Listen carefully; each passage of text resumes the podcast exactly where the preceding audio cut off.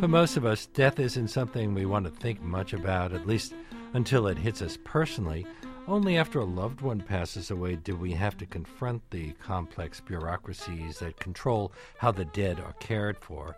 For as long as humans have been around, we've had precise and elaborate rituals when it comes to caring for the dead. And on this week's Please Explain, we're discussing that long history with Thomas Laqueur, a historian and professor at UC Berkeley. His latest book, the Work of the Dead, A Culture History of Mortal Remains, is published by Princeton University Press. I'm very pleased it has brought him to our show today. Hello. Hello, are you? I'm well. Uh, and we invite our listeners to join in the conversation. You can give us a call at 212 433 9692 or write to us on our show page at wnyc.org or on Facebook or Twitter, where our handle is at Leonard Lopate. One of the questions that you pose at the uh, outset of your book is why do we care so much about the dead? Do you find it surprising that humans have always had complex rituals for caring for them? Well, you know, it's it, you think I'd have a better answer than I'm going to give you. Um, I don't exactly find it surprising, uh, but I do did find it surprising that humans care for the dead more or less independently of specific beliefs that they have about them. That is to say, people do have religious beliefs which dictate how they care for the dead, but even people without religious beliefs, or even explicitly without religious beliefs, like Marxists and ancient materialists, care about the dead body and how it's treated. And that I think was a surprising finding to me.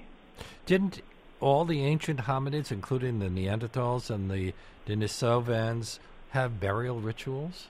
Well, we've just, as you know, as, these, with, as you just said, with the, these hominids were discovered to have had them only a few months ago, and Neanderthals have been thought for a while to have had these rituals, but only in the last year or two have we actually proven um, that they that they care for the dead. I mean, we actually know that now pretty certain certainly. That is that we know there's one burial site that was really set up to care care for the dead.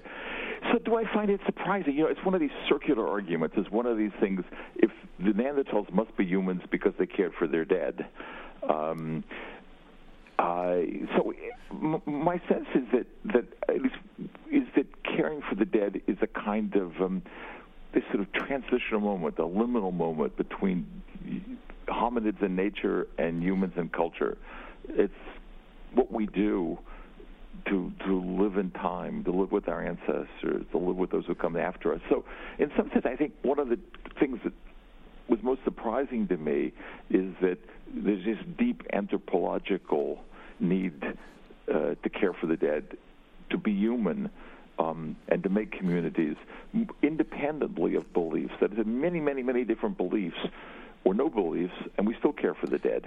Well, can uh, some of the reasons be practical to avoid contamination from the dead bodies, or is it usually religious or spiritual? Well, that's an interesting question. I mean, I guess my argument would be um, that it's not primarily practical. So if you think about Neanderthal days, if we can imagine that, there must have been many more dead saber-toothed tigers and mastodons around than there were dead human bodies. And as far as we know, no one's burying saber-toothed tigers or mastodons. Do any other um, animals bury their dead no, with rituals? No, I mean, not even, none of the primates. Of evidence that elephants sort of cover them a little bit. Um, and the ancients thought that maybe ants do it.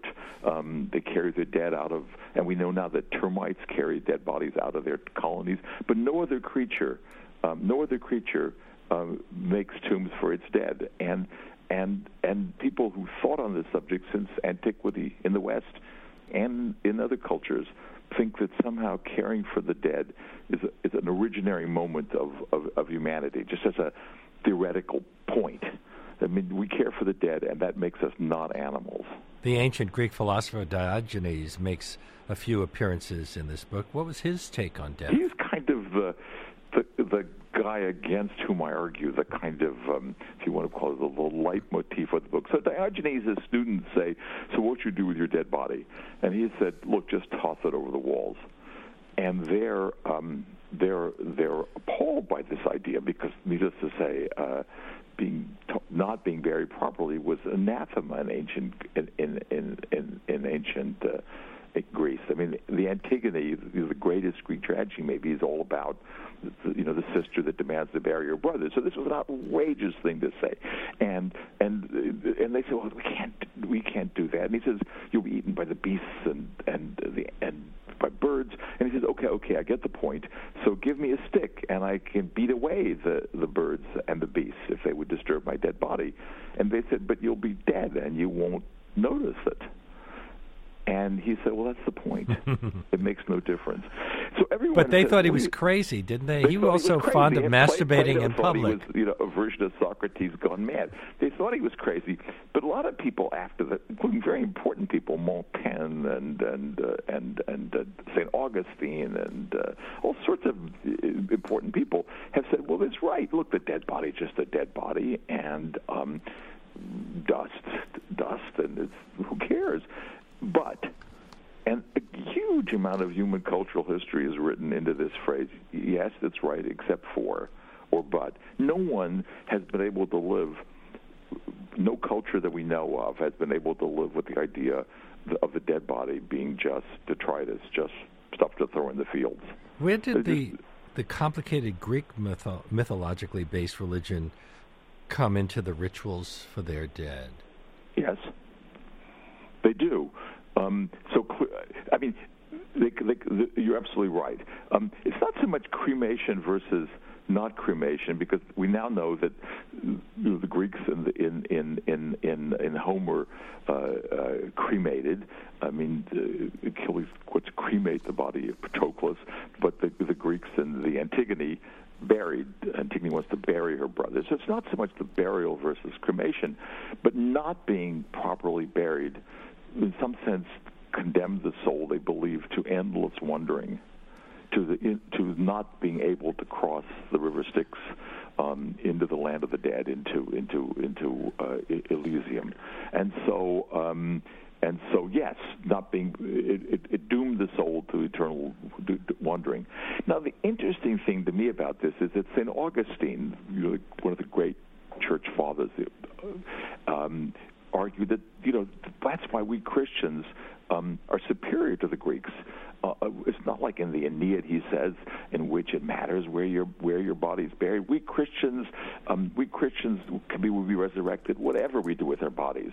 So our martyrs in southern France, their bodies are are destroyed by the by the tormentors, and then they're eaten by the lions, and the lions are eaten by dogs, and the dogs are burnt, and the dogs' bodies get thrown into the Rhone, and yet our God will resurrect these bodies from the ashes. So we don't care. On the other hand, Augustine was at the very beginning of the cult of saints. It mattered a lot to be buried next to a saint's body, and the whole story of churchyards and the Christian geography of the dead grew out of the fact that Christians want to be buried next to martyrs, next to saints. So it matters again, even though theologically it doesn't matter.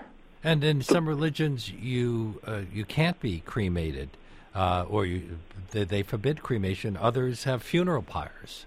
Right. Some and, and and some religions don't care until it becomes a threat. So Catholics were generally against cremation. We- Were generally not against cremation. They had no thought on the subjects because there was essentially no cremation in Europe between about the third century and the 19th century. And then when it came in the 19th century, it came in explicitly as anti-clerical, materialist, and then the church develops a doctrine against it. But theologically, it doesn't make a difference what happens to your body. I'm speaking You know, with the ancient rabbis didn't care that much about cremation uh, or not. There are evidence, archaeological evidence of Jews who were cremated in antiquity, but now it becomes it's a much bigger story. And and I mean I could tell you why it becomes a bigger story, but all of it is is situational. In other words, we do this and they do that. It's it's about civilizational change and about cultural change. and Orthodox Jews can't be buried if they have a tattoo.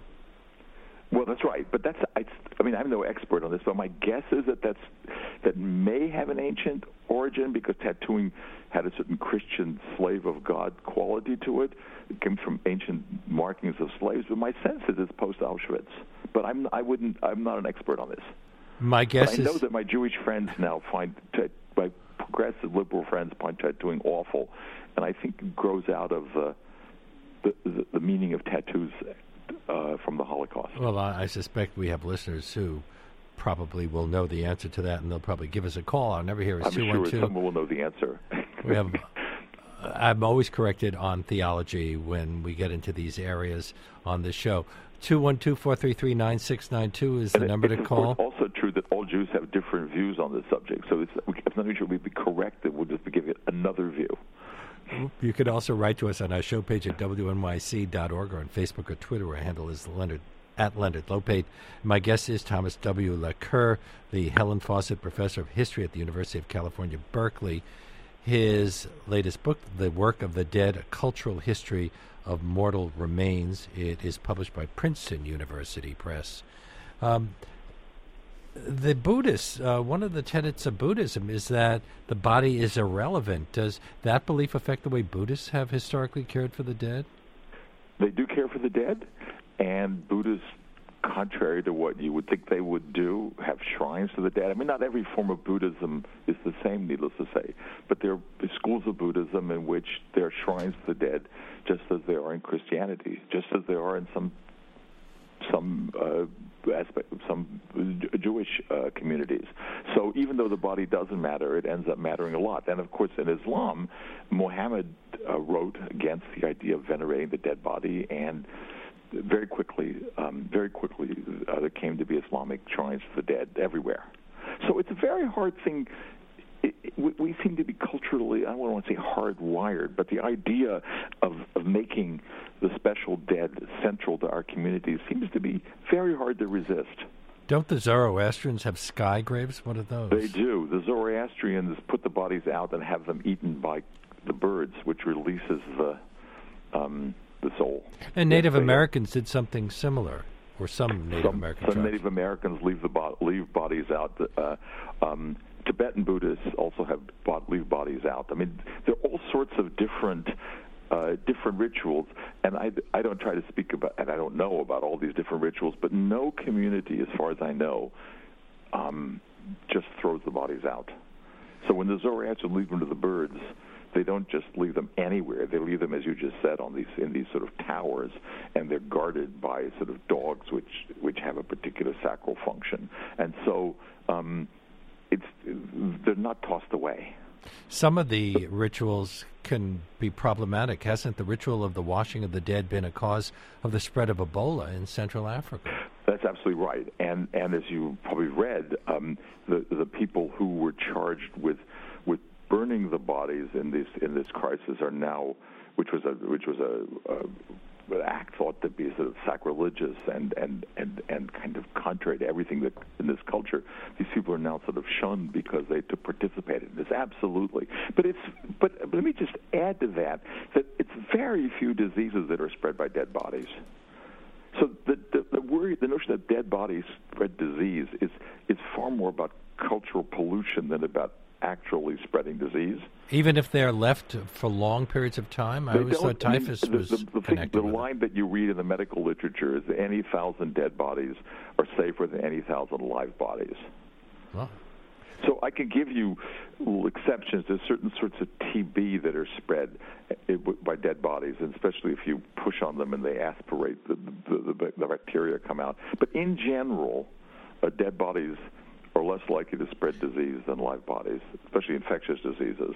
We're taking calls during this segment. Our number here is 212 433 9692. And Bill from Omaha, Nebraska. Hi, you're on the air. Well, hi, Leonard. How you doing? I'd like to ask your guest, uh, your guest a question about the term "dead ringer." Oh Now- gosh. Does that refer to the 19th century safety coffins? Well, And that's, uh, I don't. I, I don't know that you're absolutely right. There is a 19th century, in the late 18th century, there came to be this fear of premature burial, and as you say, people invented these coffins that had a little bell, little cord connected to a bell on the surface. right. So if you were buried early, it's, you- it's called taphophobia, the fear of being buried alive. Is that correct?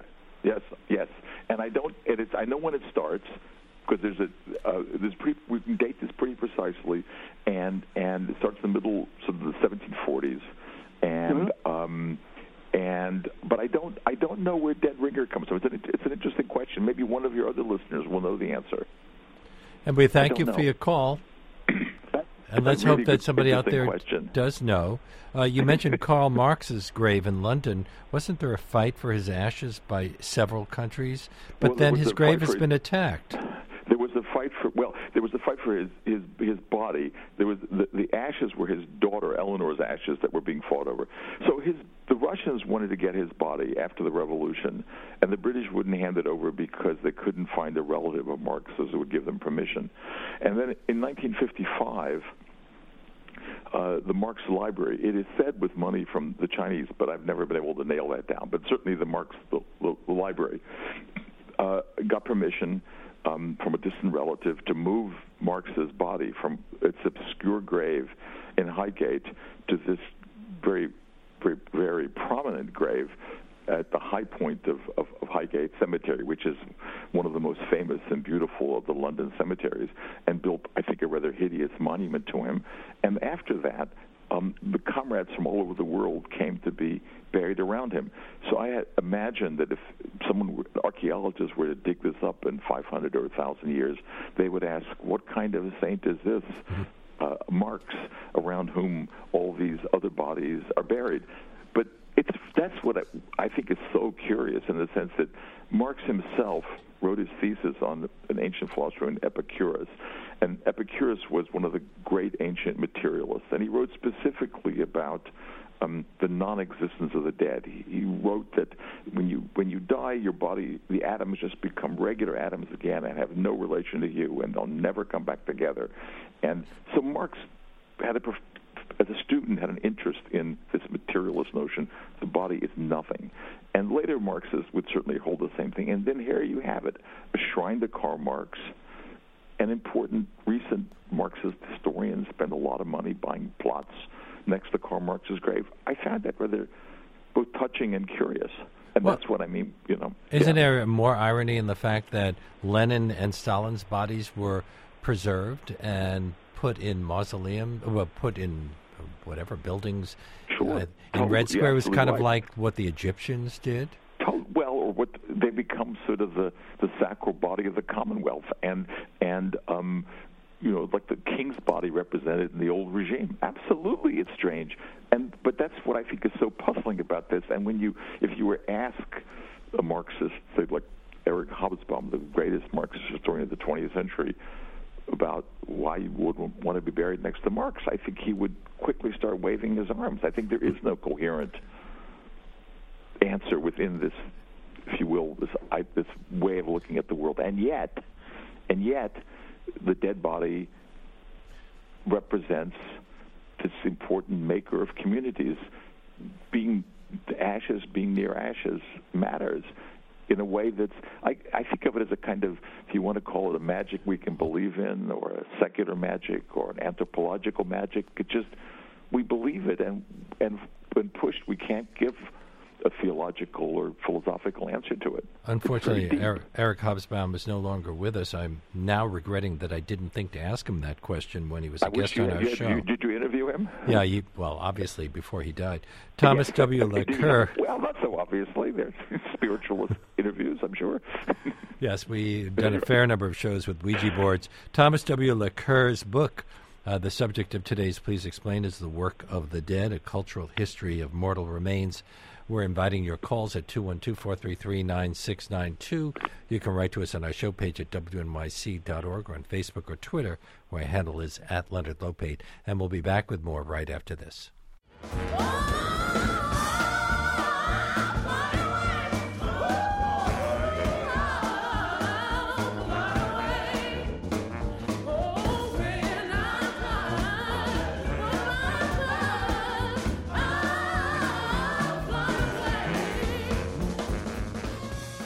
We're back with Thomas W. Laqueur on today's Please Explain. His book, The Work of the Dead, A Cultural History of Mortal Remains, published by Princeton University Press.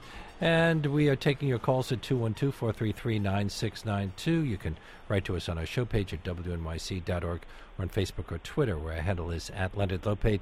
And let's go to Rabbi Mark Biller uh, from Verona, New Jersey. Is it Biller? Yes. Hi, how are you? I'm well.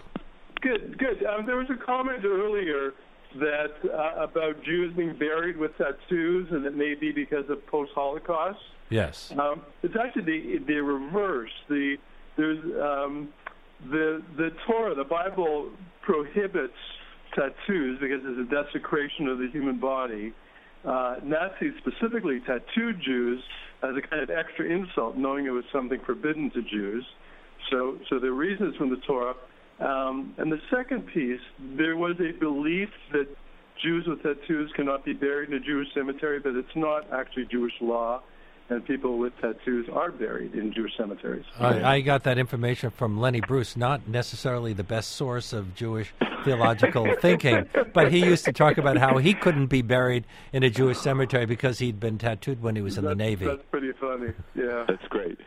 Yeah. Well, there's also the version that that in the late 19th and early 20th century, Reform Jews were were, were cremated in far higher proportions than the populations in general as a sort of sign of modernity, and many rabbis refused to bury them in Jewish uh, cemeteries, and there were great disputes about this. And I think there's actually no there's no Jewish law that you can't bury cremated remains. I think it just wasn't done. Is that correct, Rabbi? But not done as a way to try to persuade people not to not to do it, not to uh, not to do it at all. Yeah. Okay, thank yeah, you for and, calling. And possibly the same with uh, tattoos. It also used to be believed that suicides couldn't be buried in a Jewish exactly. cemetery. That's true with Christians as well, now. of course. Yeah. Thank you for calling us. Thank you. Okay, my pleasure. I love your show. Thank you. And Ron from Lynbrook, you have an answer about Dead Ringer? Dead, dead ringers, they needed space in the uh, cemetery, so they would pick, pick up the uh, coffins, go into the boxes, and notice that there were scratch marks on the lid so they were still alive. So what they did was, when they buried someone, they put uh, a string around his wrist and a bell above the ground, and if it moved, that's where you got the word graveyard ship. Somebody would be listening for the bell. Ah. Plus the fact that they went into this, this, this uh, coffins because the bones were valuable and they needed land, so they would sell the bones. When they saw the lids of the coffins, they saw there were scratch marks but they were still alive. So they, that's how you got the term grave, graveyard ship, saved by the bell, and dead ringer. Thank you so much, Ron. I hope that all of that is true because it sounds wonderful. It sounds great. now, let's get back to your book. Uh, when did the preservation of bodies as a ritual begin? Well, that's a really interesting question. Well, I mean, as you know, um, the the Egyptians were the first great masters of embalming. Um, but didn't then, it occur even er, before them? You know, that, I, that's a very good question. I, I don't. I haven't come up with any evidence of embalming before the Egyptians. But then we don't we don't hear of embalming with the Greeks. We hear of embalming in the Middle Ages when when um, die, for example, on the Crusades, a heart might be embalmed and brought back home, and a body part might be embalmed and brought back and, home. And so a listener, Patrick from on Twitter, wondered about that because he said, uh, "When did that they start separating and burying people's body parts?" Well, Chopin is in, is in France, but his heart is in Warsaw. I know the I know the answer. Well, when they, you're absolutely right. Um, the, well, the two. That's an interesting, really interesting question. Um, so let me just finish the embalming story. So embalming uh, really became important first in the United States, and it was a deal with bodies from the Civil War. In other words, families wanted to re- recover bodies that, who, uh, that had been killed in the battles of the Civil War, and so embalming technology develops really um, in the 1860s, and and and then develops rapidly in the United States. And so in the United States, embalming was much more common um, than it was in in in Europe. Now, of course, there's special embalmed bodies like Lenin's body and so forth. But in general, embalming begins in, in this country, in, in, in, the United States, and and and and spreads um, and spreads. Um, it spreads elsewhere. So then there's the body part story. Well, um, the part of the body part story is is the Roman Catholic cult of relics, so that bodies of saints would be divided up, so that someone got a finger and someone got a leg bone and someone got the arm of Saint John and um, and and and the, the Baptist the arm that had baptized Christ, and so that's where it begins. But and then that that tradition continues on. But in modern times, in modern times, as your as your caller or tweeter points out, um, uh, bodies were also divided. Um, and especially bodies were divided in cases where people um, were in exile, for example. One part of the body might stay with Paris, and the other part goes to goes to um, uh, goes to uh, to Warsaw. So so the division of bodies is in some sense also the, an issue not just of sacrality but of uh, of exile. Now, uh, people were often buried uh, in plots next to the the church. Um, and uh, I'm, I'm curious about a number of things about that whole thing about churchyards and then tombstones, but also when did that change and cemeteries develop? Well, it's, that's an interesting question. So, so let me just roughly speaking, the churchyard comes into being um, with with the rise of the church, um, and that's depending on where you are between the fourth and the ninth or tenth century. So that would be all all across Europe all across Europe. I mean, it's first, of course, where in southern France, parts of Italy, parts of Spain, where Christianity begins. In Britain, it's probably most parishes didn't have churches till the ninth or the tenth century. In German lands, which were conquered by Charlemagne, it took longer. But basically, um, basically, um, the the church um, be- is it becomes the community of the living Christians, and the churchyard is the community of its dead and basically the only place to be decently buried from let's make roughly speaking the 8th or 9th century to the 19th century is in the churchyard all over Europe. Um, Europe broadly construed. I mean, that's true of Eastern Christianity too. So you're buried. Um, and that applied to Protestants as well as, as Catholics well, and, East, and Orthodox. So the, let me just speak. It's a really interesting question. So you'd think with the Protestants saying, "Who cares?" They wouldn't be buried in churchyards anymore. So Luther famously said, I don't care, just bury me in a meadow somewhere. Um, but it didn't happen. Luther was buried in a churchyard. And nothing, as in nothing, happens with where Protestants are buried after the Reformation. They're buried in Christian Catholic churches became Protestant, kept the churchyards. People are buried facing east. People are buried under the altar even in these Dutch Calvinist churches where they've cleaned out all the altars and took take down all the paintings and are hardcore reformers, if you look at these 17th century paintings, you'll see that the burials in these in these churches are still where the altar had been. So nothing changes with the Protestants. So what happens is that in the 18th century, um, with the rise of of if, um, plur- religious pluralism in countries like Britain, where there are people of different religious denominations.